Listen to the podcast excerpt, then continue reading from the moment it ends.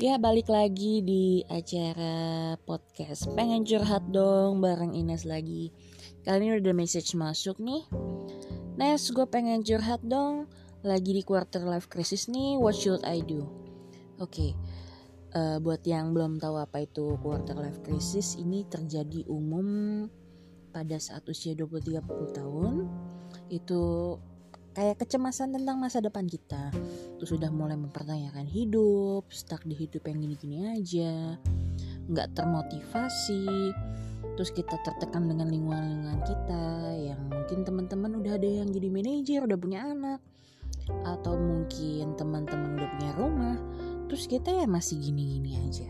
Nah mungkin banyak teman-teman yang udah mengalami itu ya Terus gimana sih caranya supaya kita bisa keluar dari quarter life crisis ini?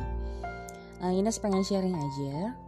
Ada beberapa sih tips dari Ines yang bisa membantu teman-teman untuk keluar dari quarter life crisis. Pastinya teman-teman itu harus mengevaluasi diri sendiri ya tentang kekurangan dan kelebihan dari teman-teman.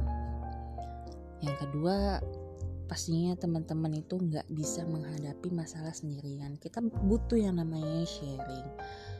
Lalu kita juga harus stop membandingkan diri kita dengan orang lain.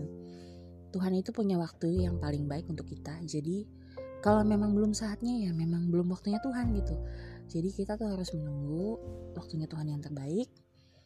Percaya aja sama jalan Tuhan rencana Tuhan. Dan kita harus bikin rencana hidup sih. Lebih tepatnya misalnya mungkin kita saat di quarter life crisis ini bingung mau ngapain. Yaudah oke okay, kita mulai planning. Lima tahun ke depan kita mau ngapain? Terus bagaimana cara mencapainya? Kita mulai mulai membuat perencanaan. Yang paling mudah misalnya financial planning. Kita mau ngapain nih lima tahun ke depan? Kira-kira kita mau ada tujuan jangka pendek kah yang ingin kita capai Terus kita juga bisa mencoba hobi baru ya. Hobi baru ini bisa mengalihkan pikiran kita mengenai life quarter crisis kita, kecemasan-kecemasan kita.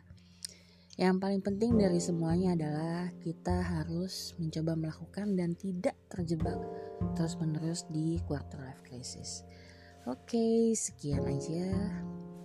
Semoga aja podcast ini membantu teman-teman yang lagi menghadapi quarter life crisis. Stay tune di podcast Ines. Dah.